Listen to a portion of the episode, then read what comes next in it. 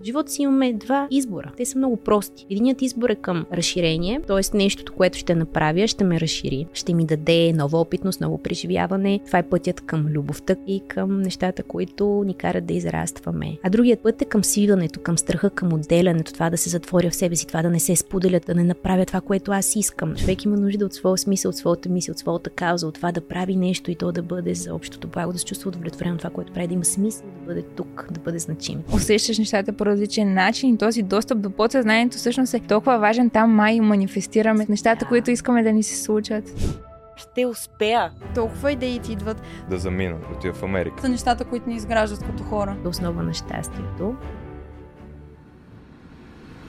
Здравейте и добре дошли отново в моят подкаст. Аз съм Мелина или Мели Мел. Ако не ме познавате, на 22 години съм и целта на този подкаст е да ви срещна с а, млади и вдъхновяващи гости, които да ни разкажат за как са намерили своята страст а, какъв път са извървели, какви трудности са имали и да си поговорим за едни такива по-дълбоки темички.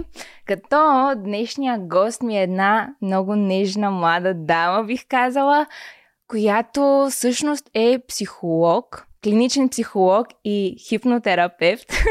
Правилно го казах, май. А, тя е едно слънчице буквално, което докосва хората до техните души, до техните сърца. Буквално е голямо вдъхновение, както за мен, така и за абсолютно всички, които я слушат. Вярвам това. Говори за доста теми, свързани с а, токсични връзки, с а, токсични партньори, с взаимоотношения, любов, как да си по-магнетичен, женската енергия, увереността в себе си и ще засегнем тези темички в нашия разговор. Между другото, а, винаги, когато я слушам, буквално ми е супер приятно, супер увлекателно. Говори, мога да я слушам с часове. За първи път чух за нея в нейния подкаст, който се казва Ела на себе си. А, попаднах на няколко епизода и буквално се влюбих и станах фен. Това ми е най-слушания подкаст за 2022 година и ми е толкова приятно всеки път. Препоръчвам ви и вие да го слушате. И а, сега ще си поговорим за ни доста екзистенциални важни темички, като... А, а, пропуснах да кажа, че в Storytel също е една от най-слушаните, за което, за което съм много горда, всъщност съм много щастлива, че прави това, което прави, защото може да е полезно и на вас. И с това дълго интро, много съм доволна да ви представя Емилия. О, благодаря много за топлото посрещане. Радвам се, че съм тук и че ще си поговорим за психичното здраве, за това как да бъдем по-влиятелни, да имаме харизма, която да развиваме, да бъдем автентични, да бъдем освободени и да живеем живота си с лекота, интуитивно. Нали, това е най-същностното, най-хубавото и ще го разкриваме сега. Да, да.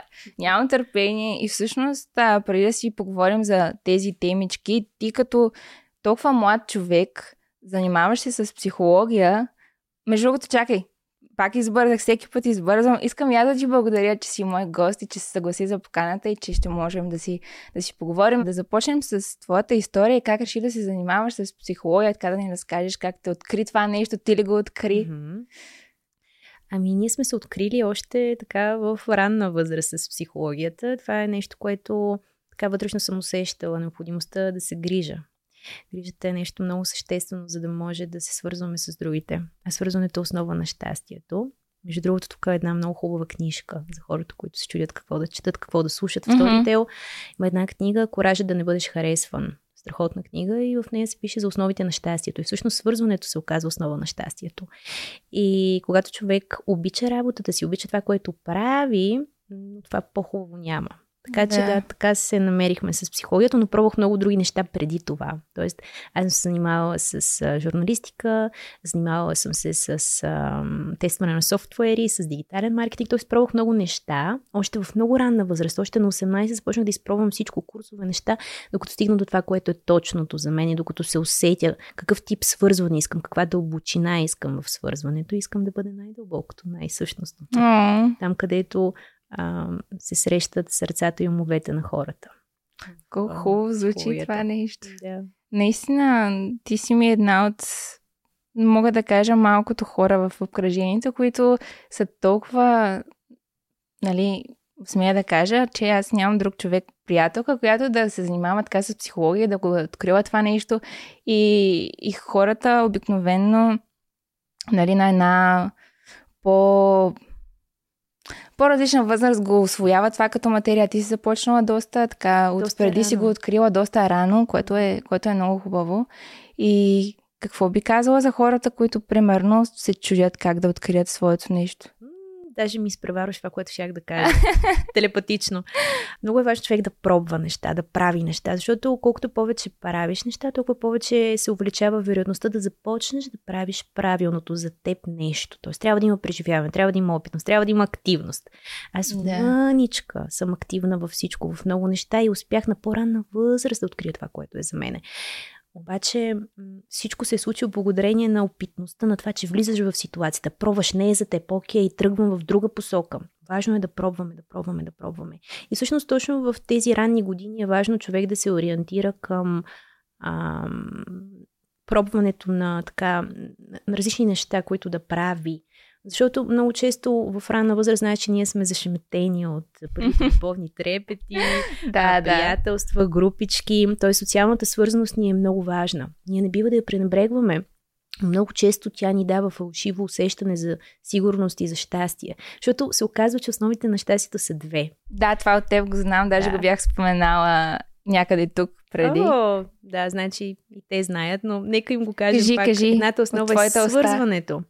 И когато човек се усеща свързан, когато е млад, може да му се залъже така другата основа, която ако липсва, тя ще бъде така залъгана, че само това е достатъчно, че само свързването е достатъчно, да имам приятели, да имам така е, е, любов, любовни трепети.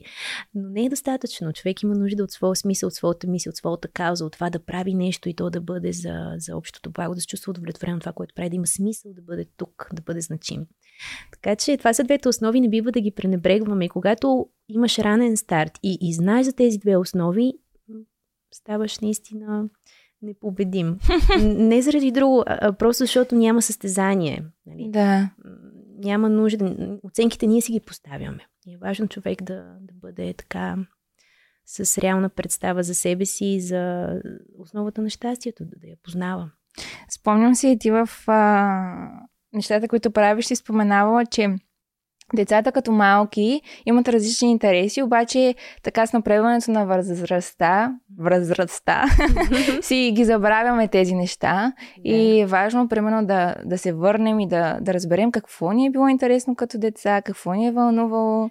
Да, да, защото точно тогава се проявява най-автентичното в човека, когато е малък, когато е дете. Защото детето то много трудно може да се преструва, то не може да лъжи и да лъже, веднага го хващат. А, тоест, тогава ние сме в едно между тета и алфа ниво на съзнателност, когато знанието е най-възприемчиво, когато то е най-естествено, в едно спокойно, естествено отпуснато, автентично състояние. Там може да се прояви всъщност заложбата, таланта, влеченията. Те са много открити тези влечения от човека. И е добре да разпитаме нашите близки, като деца, какви сме били като темперамент, като поведение, като комуникация, като интереси и оттам може да набавим информация за това, което е за нас по-бързо. Тоест няма нужда да пробвате като мен, нали? Много други ненужни неща и нали, така главоблъскания в това, кое е за мен – ще може да си спестите това време. Но аз всъщност призовавам да пробвате неща, които не са за вас, защото е важно както човек да се научи да поема отговорност, така е важно човек и да се научи да, да се отказва от това, което не е за него. Mm-hmm. Защото отговорността е все едно на квадрат. Веднъж си поел отговорност, примерно, че ще следваш право. Обаче ти виждаш, че това не е за теб не ти харесва, натоварвате, не ти е приятно. Обаче си казваш, поел съм отговорност, трябва да го завърша, има очаквания към мен, родители, хора, професия, какво ще работя, с какво ще си изхранвам, пък е престижно и така нататък. Нали? Започват другите гласове. И е важно човек да поеме отговорност и да се откаже, когато е взел грешно решение, което не е за. Да, така хората... че пробвайте. Да, това е толкова важно, защото хората си мислят, че ако трябва, ако почнеш нещо, нали, това е. Край, mm-hmm. не можеш да се откажеш, не можеш да направиш стъпка назад. Пък то, всяко нещо си е толкова непознато и ти няма как да разбереш, ако не се така впуснеш. И да видиш да. дали ще се отказвам, ще продължавам ли и така нататък. Добре на теб, каква ти е била все едно ти сега си занимаваш това нещо? Mm-hmm. Вече от колко време си го практикуваш като Ами от професионалист? От около две години. Да. да. И каква е? Млада и зелена. Млада и зелена, да. Буквално. Да, да, тематично. да. И каква е разликата, да кажем, какъв живот си водила преди, какви болки си имала, какво ти се е случило да. в сравнение с сега? Ми, да кажем, да поговорим малко за аутсайдърството, ако искате. За тези ранни моменти, в които човек понякога може да се почувства отделен от другите, защото има собствено мнение, защото той се изгражда като личност. И това неимоверно е свързано с едни моменти, в които ще се наложи да заявиш себе си. И всяко едно заявяване на себе си ще те отделя повече от хората, които още се търсят. Те не са се намерили, те не знаят кои са, те не могат да имат позиция Да. защото те самите не знаят къде се намират. И нали, в тези ранни моменти, когато си дете, много често може да се чувстваш като аутсайдер. И това всъщност може да се превърне в лечебен процес, защото тогава човек изгражда своята индивидуалност, т.е. той започва да мисли самостоятелно, а не колективно. Да. колективното мислене значи, че той е лишен от критика. Ти, ти не си критичен в мисълта си, защото ти следваш това, което другите са казали, че е модерно, че трябва, че е правилно и така нататък. И ам, нали, в своето така, развитие съм, съм била много често аутсайдер. И Това е нещо хубаво, между другото. Това е нещо даже прекрасно понякога да си... зависи от интерпретацията, защото за една психика да бъде аутсайдер може да е съкрушаващо, т.е. човека да се затвори в себе си и да, започне зависимости, цигари, алкохол, храна, натъпкване и всякакви форми на привързаност и зависимост, с която да се отолява тази липса на свързаност. А има и психика, при която може да бъде стимулиращо човека да се захване със себе си, да опознае себе си, да разбере какво иска да прави а, в този живот и да не се така разсейва от а, нали, а, различните трепети, които са свързани с а, хората около нас, защото знаеш, че това много ни разсейва, много ни разсейват емоциите, много ни разсейва това да сме като хукнати за, за някого. Да, Знаеш, в да. този период. Да. дали за нашата групичка от приятели, дали за а, нашия обект на любовта, който така Да. искаме да ни обърне внимание и пренебрегваме всичко, пренебрегваме себе си, своето развитие, само и само за да ни се обърне внимание, за да ни каже някой важен си. Ама кажи си го ти. Нали? Това, е, това е момента, в който човек трябва да се научи да изгражда стабилна себеоценка за себе си, нали, когато е в пубертета. Това, затова е по-критичен този период. И То- аутсайдерството може да бъде лечебен процес, стига да, да се изживява с а, интерпретация, която да бъде полезна. Тоест, Мгм. сега съм самичък, самотно ми е, може би, но мога да дам това време на себе си, мога да споделя на някого, мога да потърся помощ. И така човек трябва да поеме отговорност за това, че в тази ситуация, нали? а не просто да си стои и да каже, «О, аз съм жертва. Човек има два избора в живота си. Или да бъде ловец, или да бъде жертва. И ловецът е този, който отказва да бъде жертва. А в живота си знаеш, че много често ще бъдем жертви. Дали ще бъдем аутсайдер, дали ще ни зареже гаджето, дали групичката от приятели ще ни остави или нещо друго ще стане. Това е един неизбежен процес и ти избираш дали да останеш жертва. Ако станеш жертва, значи не поемаш отговорност и значи личността ти така не се изгражда То по е доста начин. трудно, може би, за, особено в училищни, училищните години, едно по-малко дете да, да достигне до тези нива на осъзнатост, за да си каже, че да, да си по-различен от другите е окей, нали, може да обърнеш това внимание на себе си. В повечето случаи нали, го приемат негативно, че те не ме Да. приемат, не съм приеман от обществото и всъщност това може да ти докара дори някакви такива травми, депресивни състояния, защото като си по-малък, като си тинейджър, всички искат да се обграждат с хора, да си намират приятелчета, да се чат към, към някакво общество като общност и доколко всъщност е важно мнението на другите тогава. Да, ето това е разковничето. Защото човек се идентифицира с мнението на хората около него. Когато ние сме малки, ние дори не осъзнаваме, че сме отделени от другите. Върни се назад във времето, когато си била на 3, 4, 5 годинки, ти съзнавала ли си изобщо, че ти си нещо тотално отделно, което трябва да поема отговорност за себе си? Ти се усещаш като едно цяло с семейството, с майка ти, с брат ти и така нататък. И това е нормален процес. Тоест, в момента, в който настъпва вече това порастване на личността, започва това усещане за отделяне, че аз трябва да поема отговорност, че аз съм отделен от другите. И тогава настъпват и тези критични моменти, в които а, психиката става по-крехка. Тоест, това, което разболява психиката, е усещането за отделеност. В момента, в който ние започнем лека по лека да осъзнаваме, че, че сме отделени, че от нас зависи, че мнението на другите е важно, че това не е нашето мнение, ами е мнението на другите за нас. Тоест вече правиме тази разлика между нас и другите. Това отделяне, това вече задоволяване на чуждите очаквания, на това да бъдем харесани, на това да ни бъде погалено егото, което започва да се формира в този период. Е един момент, в който така е, човек вижда, че пораства. Mm-hmm. И това порастване всъщност е наистина да, да имаш самостоятелно мислене и да знаеш, че м- мнението на другите не, не бива да те определя. Ти си ми споделяла преди как, а, когато си искала да започнеш това, твоето си нещо, нали, да си направиш подкаст в Spotify. Си имала най-различни мнения, хора, които не са вярвали в теб и все пак а, си си създала нещата и си ги направила и да. към ден днешен са доста добре развиващи се, Благодаря мисля. Благодаря от сърце. Аз и не влагам толкова много в нещата, които правя, ги правя за удоволствие. Тоест не го правя на всяка цена. Но да, имах много коментари, които бяха от Кажи, какво ти казвах хората? За какво ще говориш в този подкаст? Кой ще те слуша теб? Защо си мислиш, че някой теб ще те слуша? Какъв ще бъде този подкаст? Защо го правиш? Откажи се, не дей, няма смисъл и така нататък. Нали?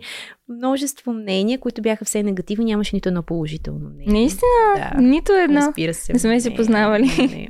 тогава, тогава може би щеше да, да ме да. насърчиш. Но всъщност, пак казвам, интерпретацията е много важна. Тоест, Важно е как ние възприемаме нещата, защото аз ако бях човек с по-слаба психика, това веднага щеше да ме склони.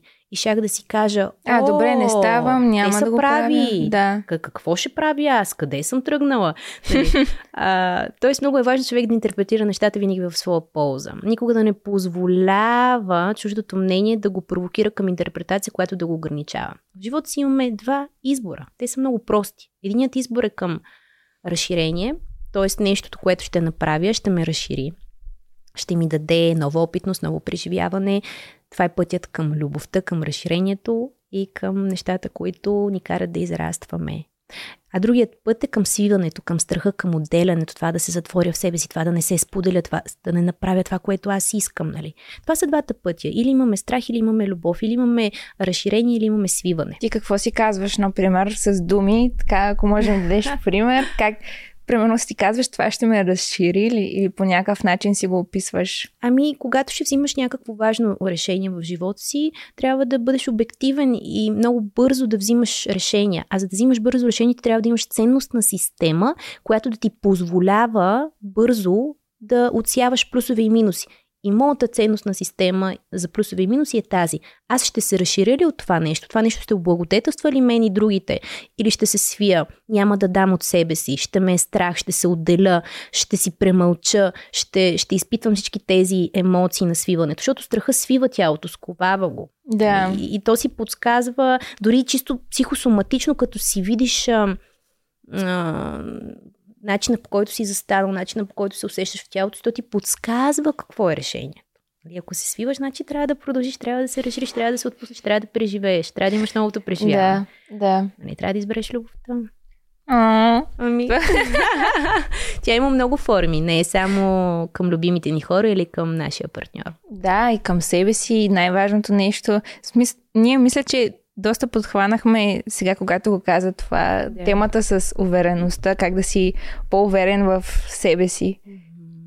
Именно едно от нещата, които бяха е тази свързано с, с хората, това да си, когато имаш подкрепа, това да си вярваш ти самия, това да си даваш интерпретация. Но това идва с, на по-късен етап. Тоест не бива нашата увереност да зависи от свързаността ни с другите.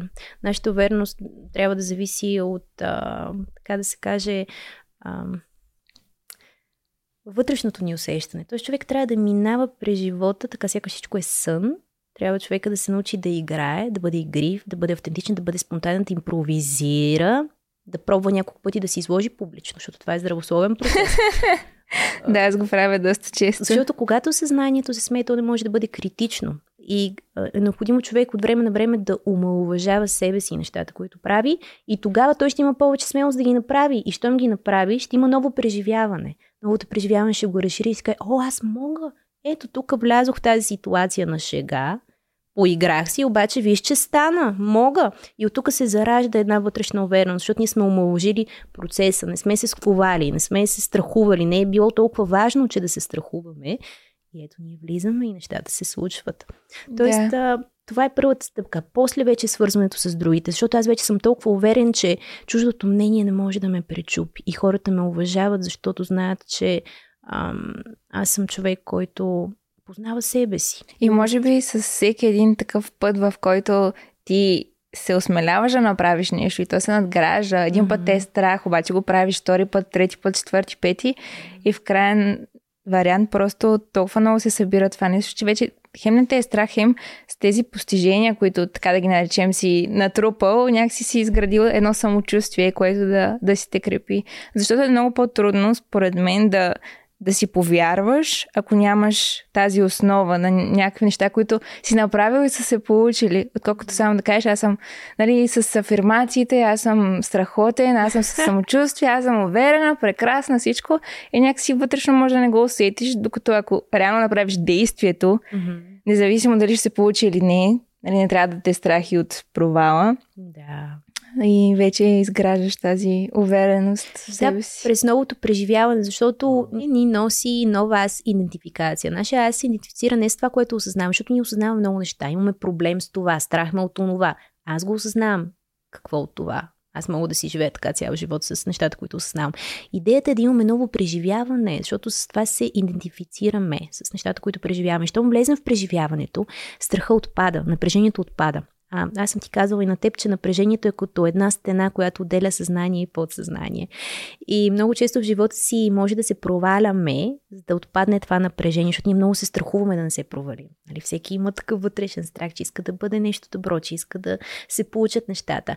И това нещо го напряга вътрешно. И когато се появи това напрежение, което е като стена между съзнание и подсъзнание, те не могат да си кооперират. А в подсъзнанието има много ресурси. Там от само себе си се случват нещата. Да кажем, в момента ние поддържаме идеална температура на тялото си, 37 градуса. Обаче, не си казваме, и виж колко прекрасна температура поддържаш.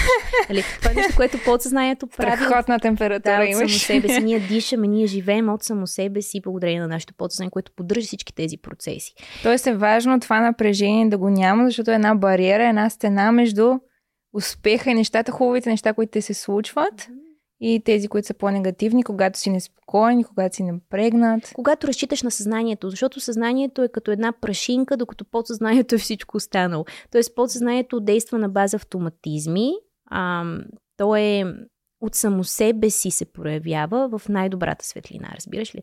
Тоест, когато има критична ситуация, да кажем катастрофа, човека може да... Паника, да. някакви такива моменти. Да, т.е. когато се прояви тази паника и тя е вече до много крайен предел, какво се случва тогава?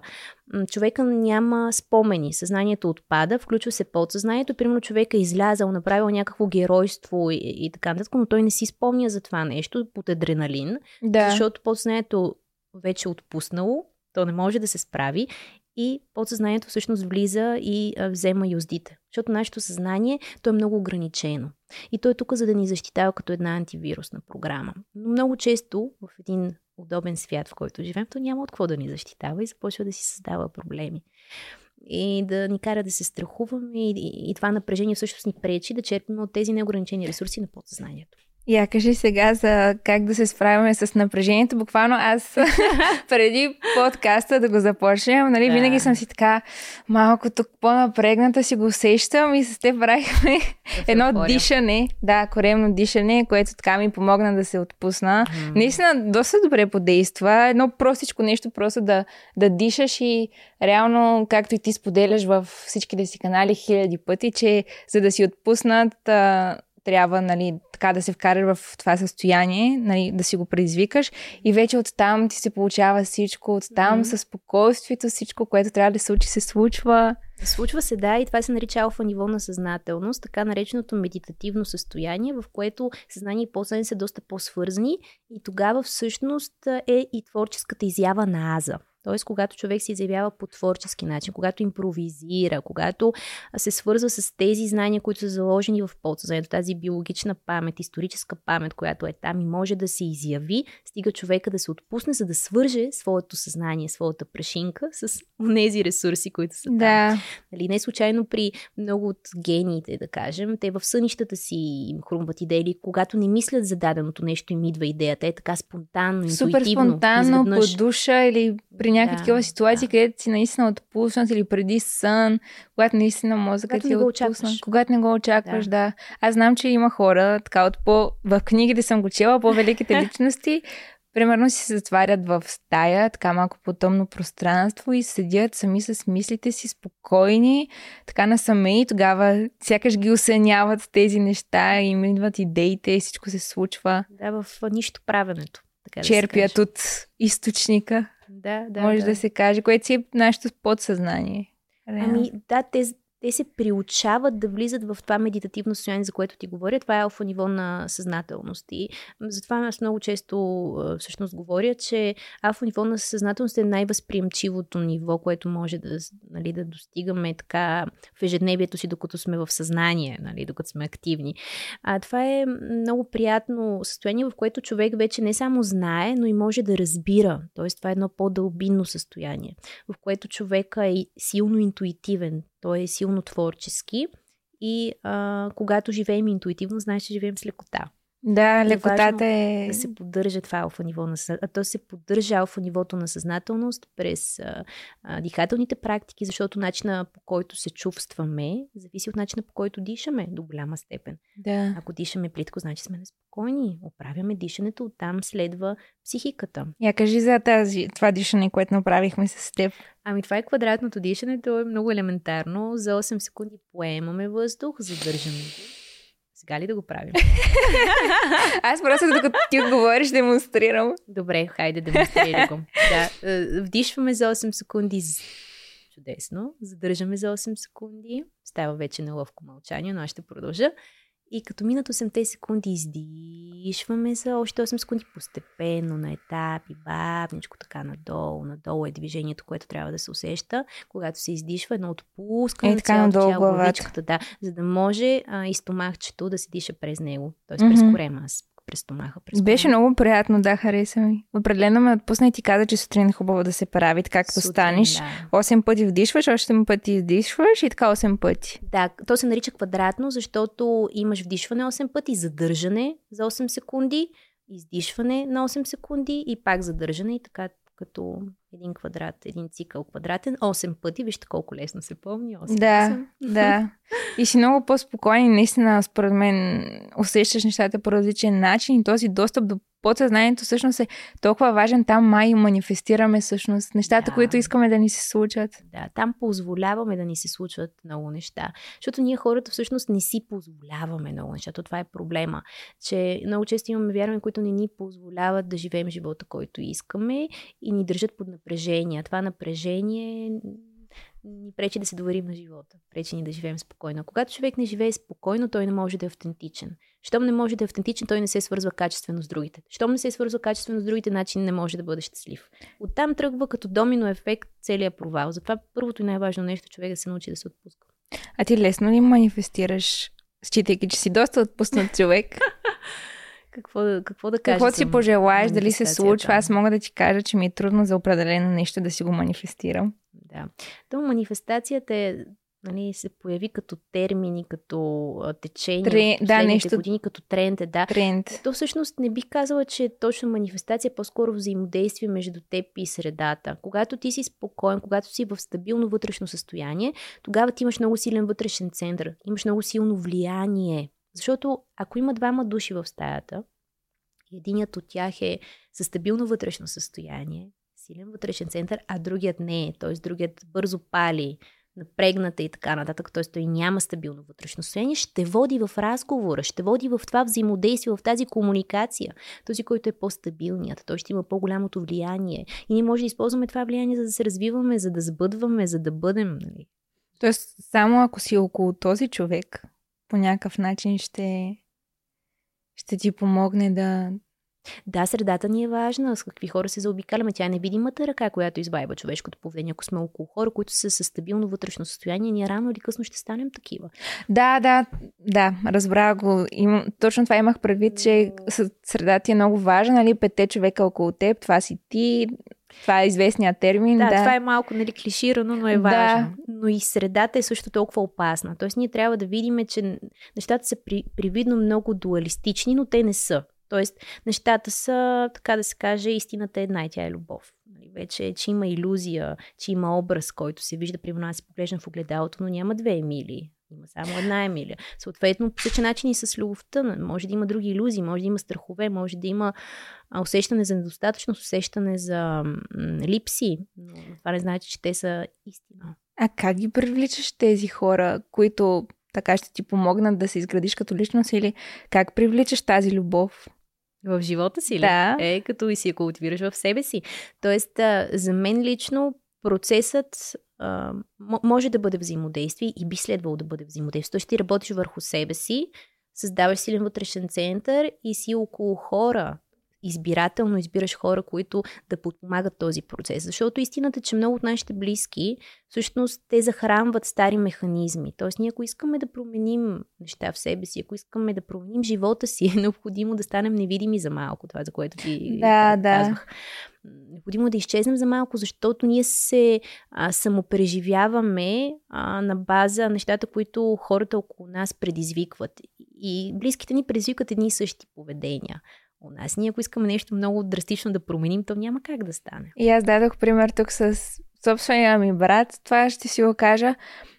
Реално от малки сме заедно, по един начин горе-долу сме огледани и той познава една моя стара версия, която се е надградила и сякаш всеки път, когато си говоря с него, той ме връща към тази версия, към миналото. И това, което си говорихме с теб преди малко е, че е важно да се отделим за момент, за да той някак си забрави тази версия, за да се откъсне тази нишка и това пространство, това отделяне, когато ставаш невидим, се запълва с... Тоест даваш пространство за, за новото, което когато пак дойде, ще, ще настъпи. Да, да, защото представете си начина по който ние се свързваме, той като алгоритъм, който се задвижва.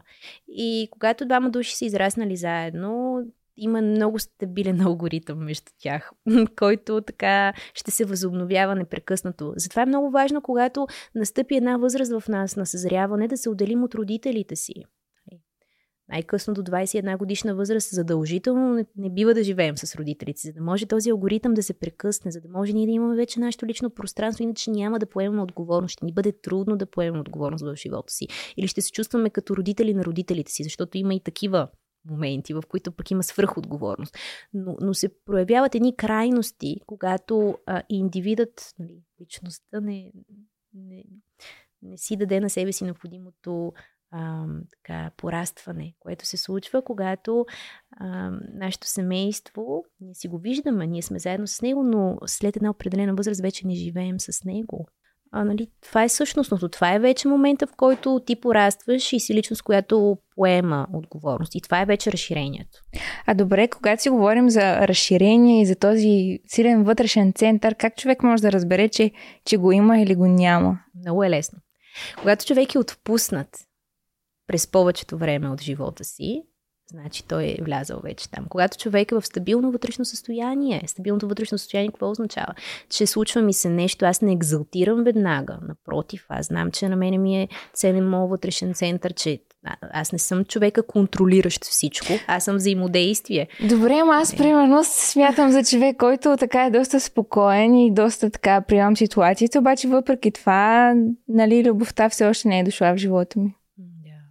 Тоест, а, ти вече питаш за любов, чакай малко сега. Ти друго ме пита. За, за вътреш, понеже каза, че да, е важно, когато, да, понеже каза, че е важно, за да откриеш любовта, първо така да го култивираш в себе си, да засилиш центъра си, mm-hmm. да се научиш себе си да обичаш и все едно ще го привлечеш това нещо. Да. Виж сега, все едно ще го привлечеш това нещо. Виждаме ли как се закача за цялата цел на, на, на това да имам силен вътрешен център, че след това ще получа нещо. Нали, тази зависимост към ауткъма, към развръзката е нещо, което пречи нещата да се случват в живота, защото това, че ти имаш зависимост към развръзката, означава, че ти всъщност нямаш силен вътрешен център. Как ще имаш силен вътрешен център, като ти го правиш това цялото нещо с идеята да получиш нещо друго, което да те щастливи. Нали, трябва да запълниш тия празнини и да не се вкарваме в иллюзията, че сме ги запълнили с идеята да дойде това, което ние искаме. Тоест, Ето не е, да... то не е целенасочено. Извинявай, че те да. прекъсвам. То не е целенасочено. Аз, примерно, не бих казала, че го правя за нещо, но все едно е като тикче, което искаш да се... което го има, обаче пък другото сякаш не, не се е случило към това тикче. Да, разбирам те за какво говориш, но същността на това да имаш силен вътрешен център е да се освободиш от всичките си желания. Защото тогава всичко си е в тебе, ти се проявяваш. Нямам нужда от нищо, не искам нищо, спокоен съм, нищо извън мене не ме травмира, не ме тревожи, не ме провокира и така нататък. Нали? Това е едно състояние, което се поддържа. То не може да бъде непрекъснато. Аз казвам, през по-голямата част от времето се усещаш да. така. Тоест ти поддържаш това ниво на съзнателност, това алфа ниво на съзнателност, което си говорим, това отпуснатото, творческото, спокойното състояние, в което имаш свързаност между съзнание и подсъзнание. Тогава вече влизаш в ситуации съвсем случайно и започваш да получаваш това, което искаш, но не защото го искаш, а защото си се освободил вече от желанието си, то не ти трябва и вече тази бариера, която е имал преди. А, нали, защото всяко едно желание внася напрежение, защото ти го желаеш. Нали? Няма как много да желаеш искаш, нещо. Много... Да. И от, отново отделяш съзнание и подсъзнание. Нали ти казах за тази стена, която да. се явява напрежението. Да. Тоест, нашите желания отново са всъщност стена между а, съзнание и подсъзнание. Тоест, стена между това, което искаме и това, което може да бъдем. А възможно ли е в желанието си да, да получиш това, което искаш, да срещнеш неправилните хора? Да, може да бъде иллюзия. Може да бъде иллюзия, че си получил това, което искаше да не е същото. Затова е много важно, как да ти кажа, човек да влиза в живота си като на игра. Повече да играе, повече да бъде всичко като на сън. Защото много неща не правим, много преживявания си спестяваме, защото ни е страх или защото ни е неудобно. Трябва да се научим да правим неудобното удобно. Да, Няма да сме малко по-смели в...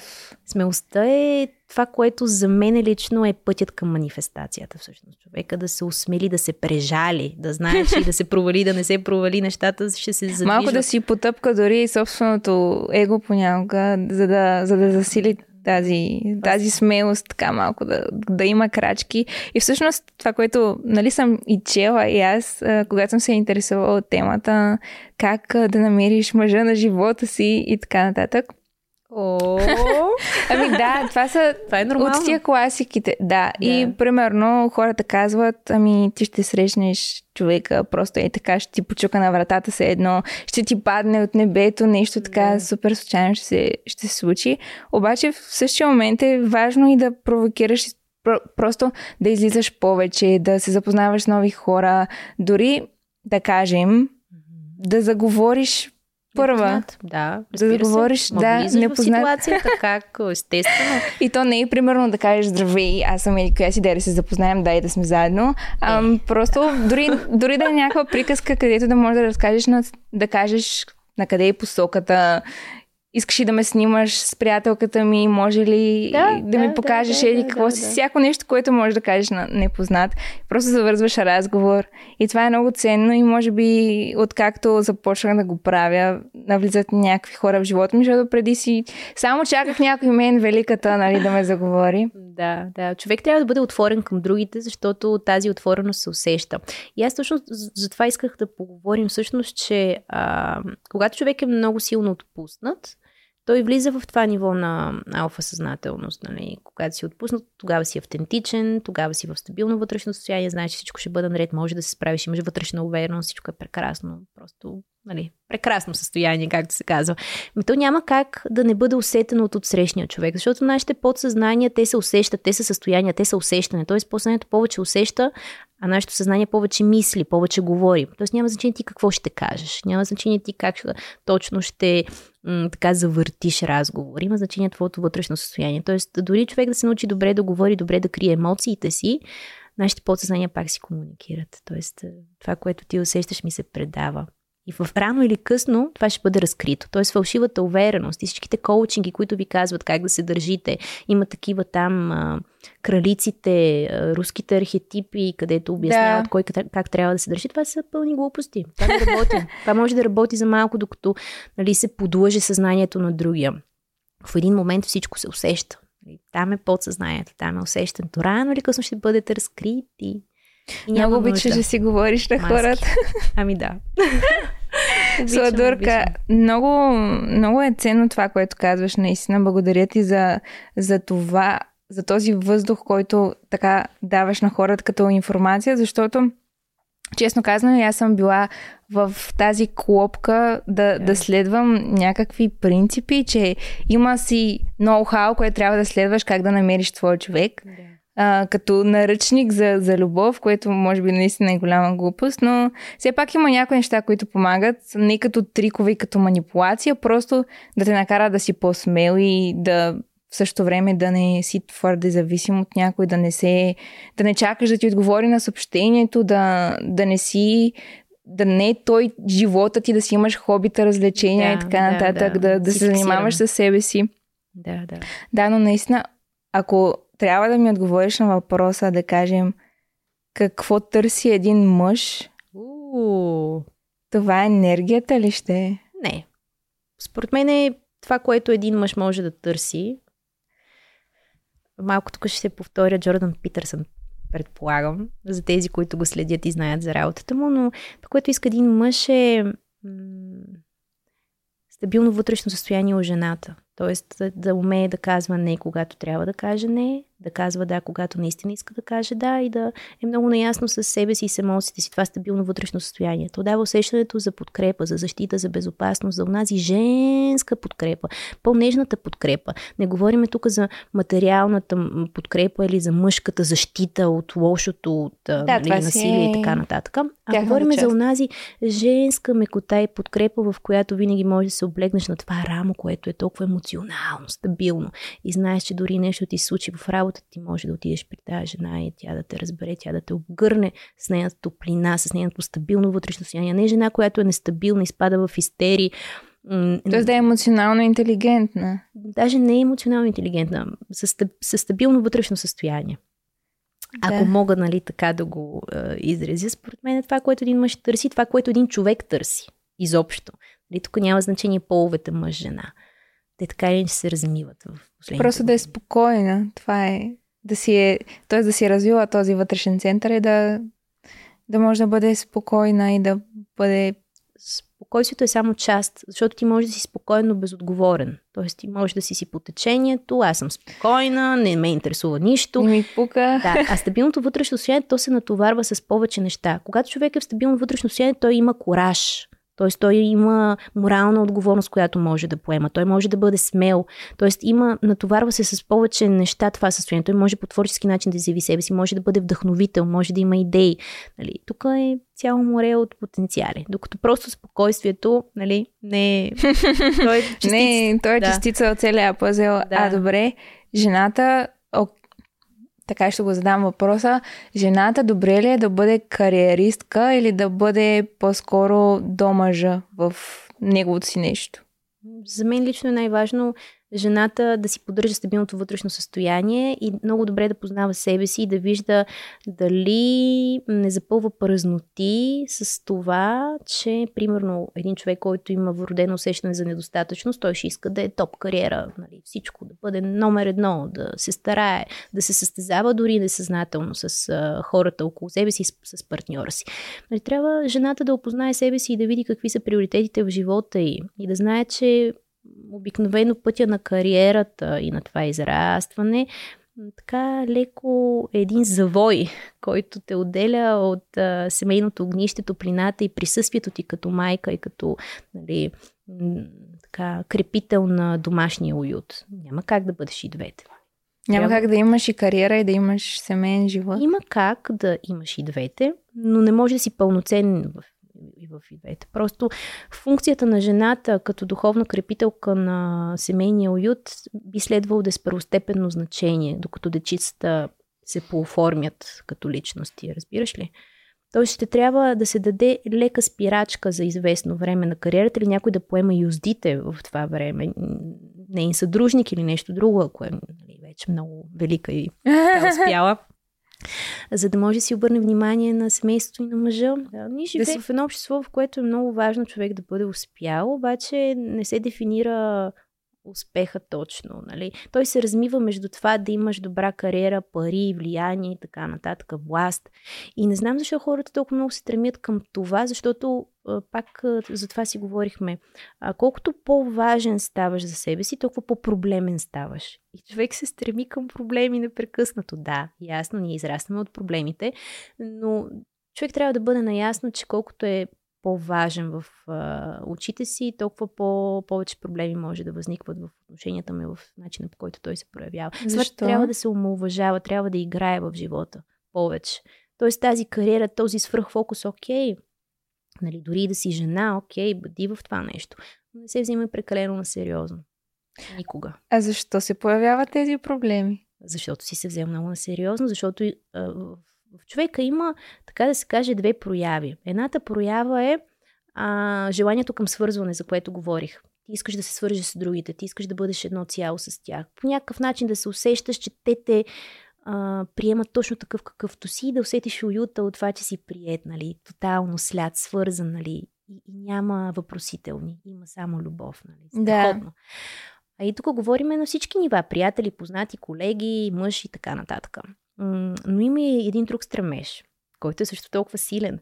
Да бъда различна, да бъда уникална, да бъда... Нали, Неповторима. да, което вижда, че те двете неща се разклоняват в две посоки. Тоест, а, едното отива на там към различността и към това колко съм уникална, а другото колко съм свързана с другите и колко с, нали, те ме допускат. За да бъдеш допуснат, ти трябва да бъдеш разбран. Съответно, ти трябва горе-долу да си на нивото на самия човек, за да може да се случи свръзката, за да може да се усетите, за да може да има това пълноценно сливане, което да се случи. А не е ли важно също така да бъдеш а, различен, за да се отличаваш, да бъдеш атрактивен, да... Да имаш индивидуалност, да, Да. но идеята ми е, че когато имаме свръхфокус към едното или свръхфокус към другото, ние отиваме в едни посоки, които Да, не са добри да крайностите. Да. Да. Това е важно човека да намери средината на нещата. И аз много често това нещо го казвам. Това е едно изказване на Платон, че нали, истината е в средината на нещата. И а, затова е важно човек да не се стреми към някакви уникални там постижения, неща да бъде много важен. Трябва да прави това, което обича. Добре, ами айде тогава да си поговорим за как човек може да бъде токсичен в нашия живот и как да го разпознаем и как да го избегнем. Ми токсичността си има определени приеми, определено усещане за напрежение, което може да се внася от другия човек. Дали ще са въпроси, които да те напрягат, дали ще е поведение, което да те напрягат. Винаги токсичността се свързва с това усещане за напрежение, което е привнесено от някъде навън, т.е. нещо външно. Ако ще говорим за токсична среда или токсичен човек или токсичен партньор, ние сме си добре, изведнъж се явява някой и започваме да сме напрегнати. Ето тук, е, значи, тялото ни идентифицира, че нещо не е наред, има нещо токсично. Аха, значи това да е токсично означава, че по някакъв начин не ти влияе добре на собственото състояние, че по някакъв начин има съпротива и не се чувстваш толкова добре. Да, и е такова външно влияние, което а, все едно те накланя и ти да бъдеш така. Нали? Има много приятели, които а, с вечните проблеми, натоварващи и така нататък, и ти влизаш в комуникация с тях и започваш да се натоварваш всеки път. И това нещо се повтаря. Хайде, единичен случай едно. Ние тук говориме за тенденциозност, т.е. за нещо, което непрекъснато се повтаря с определени хора. Т.е. непрекъснато ти е напрегнато, не ти е добре и така нататък. Значи това е първата индикация, усещането, тялото, психосоматиката, която ти казва, че м- нали, На мен точно, лампа. да, точно са ми казвали, че а, ако съм питала как да усетя, че това е моят човек, точно това е било да си спокоен и някакси се да е по-лежерно с него, а не и примерно а, имала случаи, в които когато съм общувала с някой, чак толкова се притеснявам, че чак физически ръцете ми почва да, да треперят. О,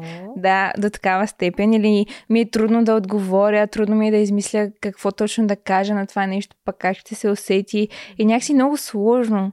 може би лекотата е нещото, което Ти прави позволява. нещата по, по-хелти, по-здрави, като... Да, но виж, това, че ти не се държиш с лекота с някого, не го прави автоматично токсичен, нали? Нека следваме границите Да. на нещата.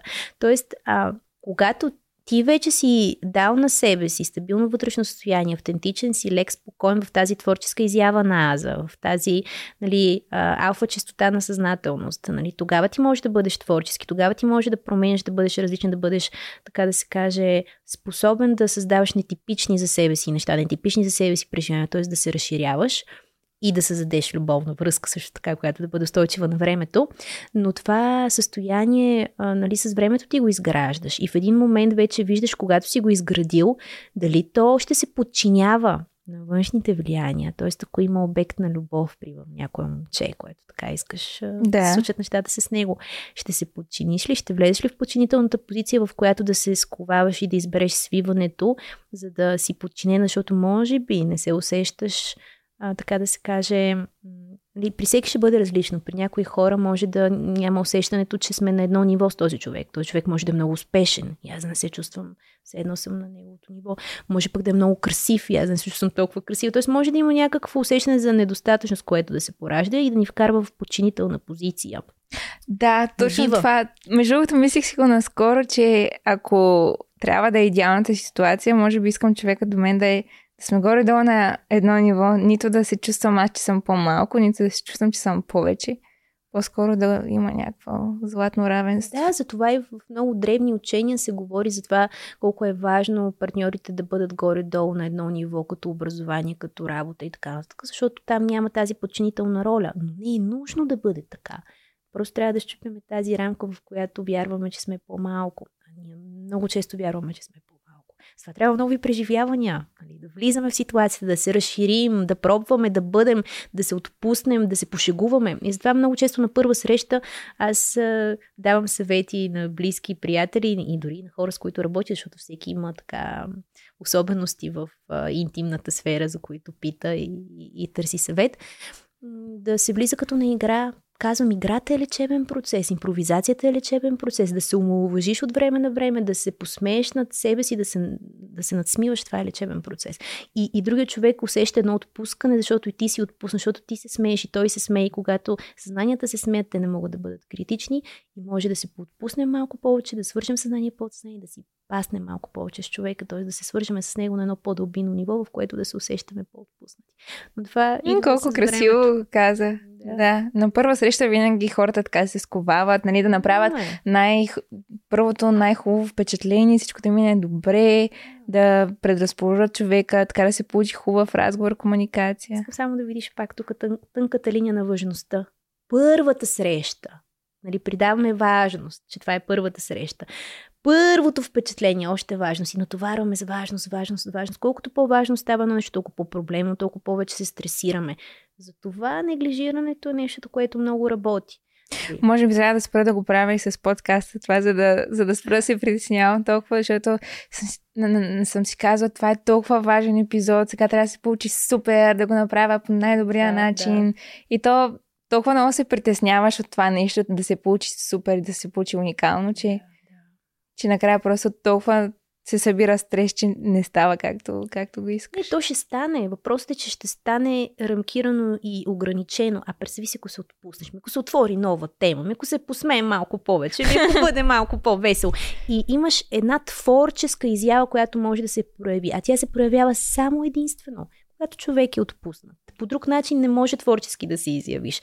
А творческата изява означава с повече спонтанност, повече нещо вълнуващо, нещо емоционално, защото нали, значи ние хората се вълнуваме от това нещо, някой така емоционално да ни трогне с нещо, което може да се случи в този подкаст, ако сме по-отпуснати. Даже може да споделим сега на хората за нашият а, така импровизиран разговор, защото ние не сме планирали нищо за днес.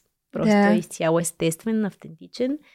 И мисля, че се получава много по-добре и ще има разлика в съотношение с други а, записи, просто защото е много автентичен. Няма да имаме рамка, ние нямаме рамки. Нямаме, да. Се, имаме теми, които съм си подготвила и въпроси, които съм си, нали, исках да те питам. Понеже пък а, за мен също е важно да имаш тая подготовка.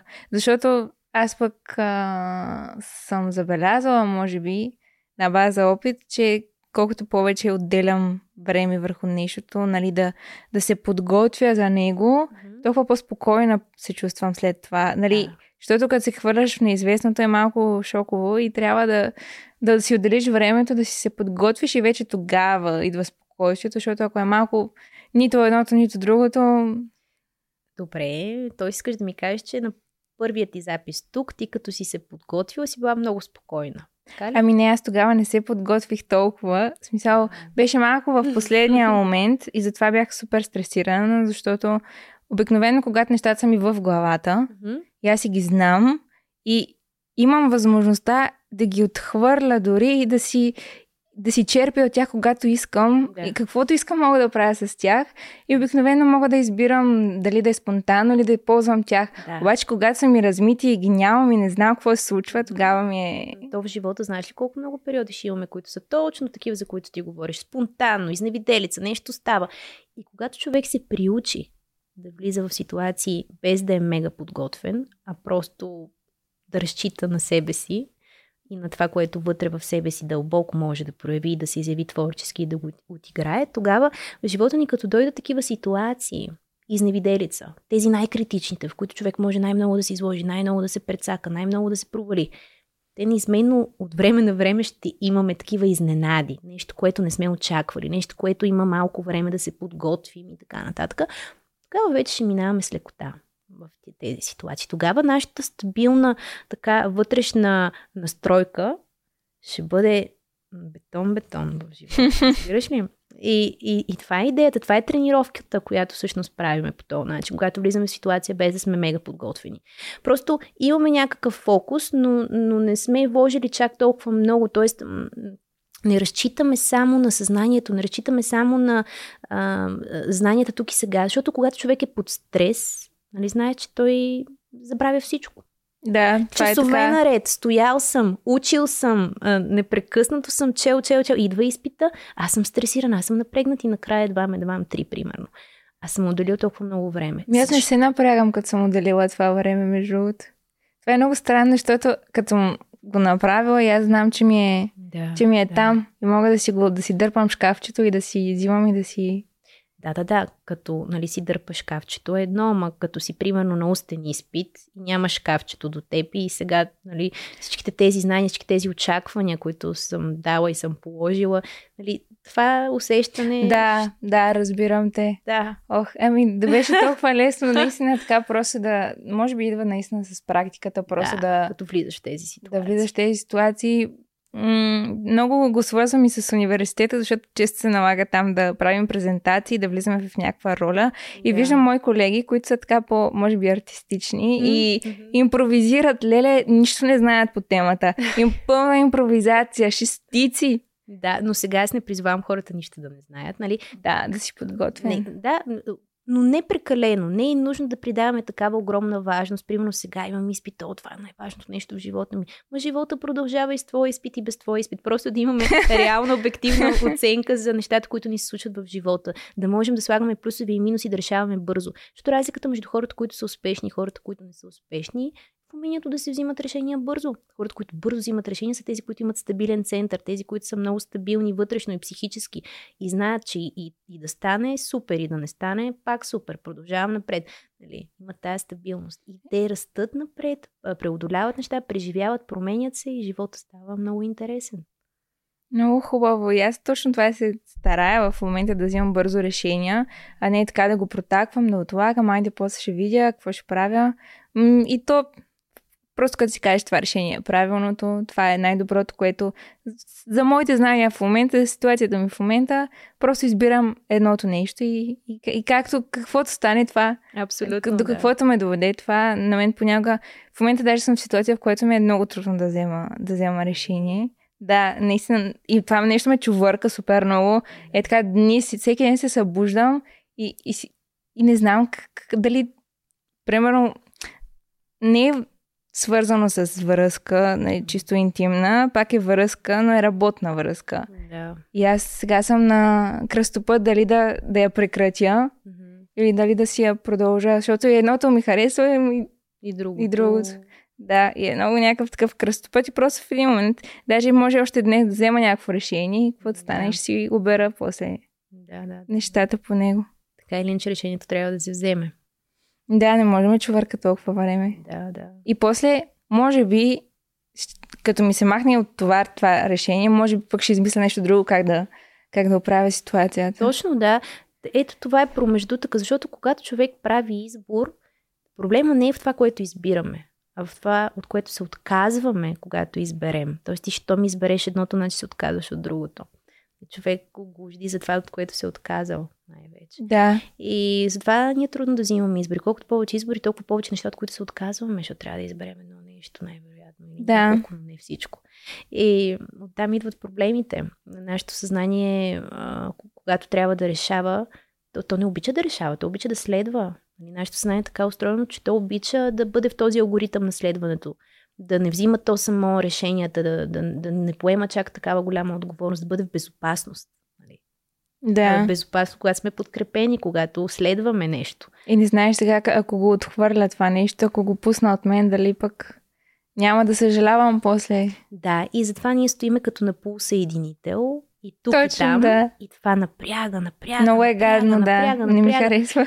Съответно, нямаме стабилно вътрешно състояние и а, рефлектира върху всички сфери на живота ни. А решим ли го, напрежението отпада и сме добре. И вече имаш достъп до Подсъзнанието. подсъзнанието и да решиш какво можеш да правиш, какво може да ти помогне. И затова е много важно човек да има такава вътрешна увереност, която гласи, че каквото и да стане, аз мога да се справя. Нали? Това е нещо към което се стремиме. Защото тя е непоклатимата увереност, интуитивната увереност, която ти интуитивно знаеш, че и това да стане, и онова да стане, аз съм окей, аз мога да продължа.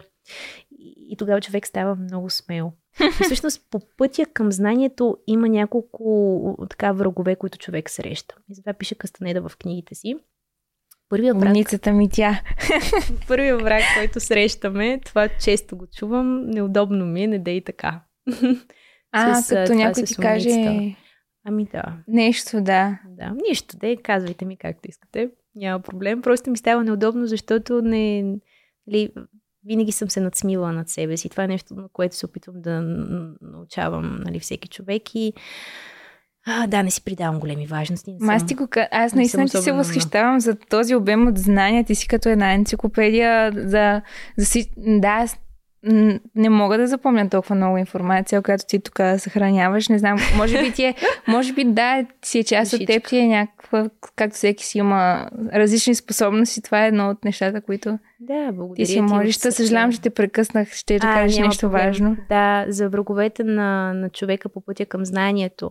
И първият враг това е страха, защото много ни е страх от промяната, от различността, от това да излезем извън познатото, нали, от това да имаме нови преживявания, да използваме нови механизми за справяне, а не тези старите, тези научени, приучени модели от нашите родители, от тази парадигма, която най-вероятно ще се повтори, ако ние не направим нещо ново, нещо различно. Да, хубаво е човек и да пътува, също да намира нови ситуации, в които да се поставя, да са му неудобни, да са му некомфортни. Малко да излезе от този цикъл на на познатото. познатото. Да, да, да, да стане невидим за малко, да, да бъде различен, да има нова приятелска група, да се така усамоти от родители, роднини и така нататък. Нали. От време на време, не казвам да не контактува в никой случай, да не ме разбират погрешно някои хора, просто да има една здравословна дистанция, един здравословен въздух между формирането на твоята личност и близките ти. Това обаче понякога е стрес. Да, ти кажа, излезеш ли от този комфорт си е стресово. Треси е, да. Така да. малко, аз доста често го правя напоследък. Какви ли не неща ми се случиха, като решавам е така, че сама ще правя нещо, ще излизам из града сама е така, без Да. да съм излизала до сега въобще Да, самостоятелно браво. да карам. И... всеки път а, стрес. така, мислено си ръкопляскам, да, като видя някоя история, в което правиш нещо нетипично и си казвам, браво, Мелинката, ще стане човек. Голям човек ще стане от нея. Голяма ще пораснеш. да, да. Ами, да, много ми помага така, си казвам, браво бе, могла си, я виж ти. А, Виж колко е хубаво, нали, това усещане. Да. Когато се разшириш и направиш нетипичното. Малко е опасно понякога, обаче С мярка, разбира се. С мярка се. Да, да не се поставяш в някакви такива ситуации, баш като мен. Не, е много... не съм най-добрият пример понякога, вярвам, Ех, но... Ти си голямо момиче. Да. Взела си колата, отишъл си. Да, да, защото и подрастващи това могат да го считат като айде сега вече и аз не, не, мога. не, не. За всяка Be възраст. safe. Да, за всяка възраст има, така да се каже, подходящи моменти и, и така части от а, твоята личност, ко- които да развиваш, нали? Да, А, та бях тръгнала да ти разказвам за враговете по пътя към познанието. да, кажи ги. Да, е, първия беше страха. Преодоляхме го вече. Преодоляхме страха и свалихме страх. го в кофта. Да.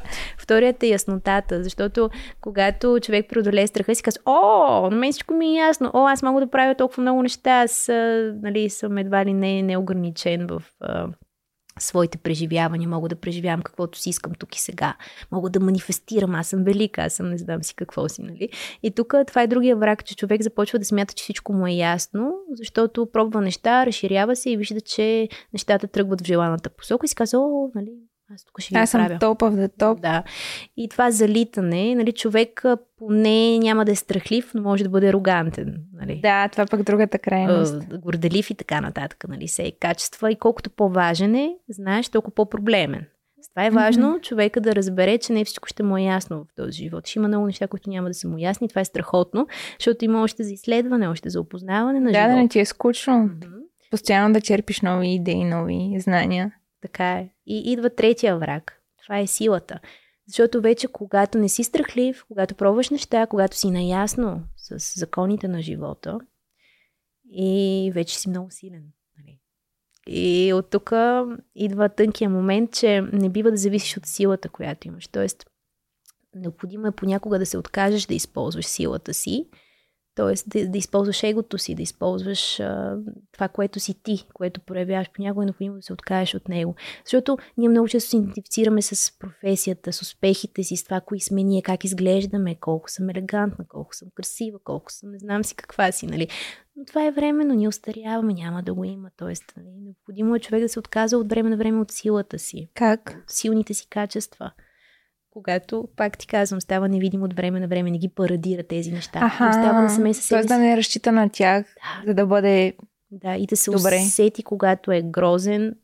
Нали, казвам го су- субективно, нали? Да, да. Когато си мръсничък, такъв грозноват, самичък вкъщи, Къщи без знание, на- без нищо. без грим, без да, нищо. И, и просто останеш саме със себе си да знаеш, че се приемаш абсолютно на 100% и че ти си взаимодействие, не си само ти. Да, Тоест, ти не си успеха си, не си грима си, не си хубавата прическа, не си облеклото Да, си. ти си това, което можеш да дадеш на света. Нали? Това знание, този обмен, това взаимодействие. Ти си, ти си само единствено това. Един обмен и едно взаимодействие. Ако ти се грижиш за себе си и си в стабилно вътрешно състояние, значи това взаимодействие ще бъде красиво, ще бъде качествено, ще бъде облагородяващо всичко. Ако не си, значи ще бъде по-неприятно. Има така два избора. Много, много пълноценно беше това и може би да го оставим като завършек на, на целия разговор, който, който си проведохме до тук. Чудесно. Ще се радвам да, да завършиме така с а, смирение и с а, грижа и любов към същността, към чу, човешкото в нас. Да, нас самите, без цялата обвивка, това, което си ни е вътре. да, да, да. Това взаимодействие, което се случва непрекъснато, това, което между нас се случва. Да. Тези хубави неща. Много ти благодаря за, Няма за защо. този разговор. Много ти благодаря, че беше мой гост. Мисля, че доста неща, неща си обсъдихме. Поговорихме си за увереността, за, за връзките, за любовта, за токсичността дори, приятелствата, влиянието на другите, което мисля, че беше доста ценно. И се надявам така да, да ви е докоснало и вас, да си, да си сте взели трудно ми е да говоря днес, да си вземете нещо от този разговор. Също така да се абонирате за канала, да, за да може така да подкрепите това, което правя. Също може да ни последвате в социалните мрежи, да гледате подкаста Емилия Толкс. Да, нали, така беше в Spotify, в Storytel. Да ни намерите в Instagram, да ни гледате какво се случва и там. Качваме доста често. Така че да, се готини и полезни неща. И ще се видим следващия път с нови яки гости. Цунки и до скоро. Чао, чао. Кажи и ти чао на хората. А, ми добре, къде да им кажа чао? Ето тук. тук. Не, това е твоята камера? Добре, казвам ви чао и също така бих искала да ви напомня така винаги, винаги да бъдете автентични, да бъдете смели и да пробвате нови неща, неща, които ще ви разширяват и ще ви водят към това, което е за вас, към пробуждането на интуитивните процеси и към разгръщането на същността ви. О, колко сладко. Супер. Да.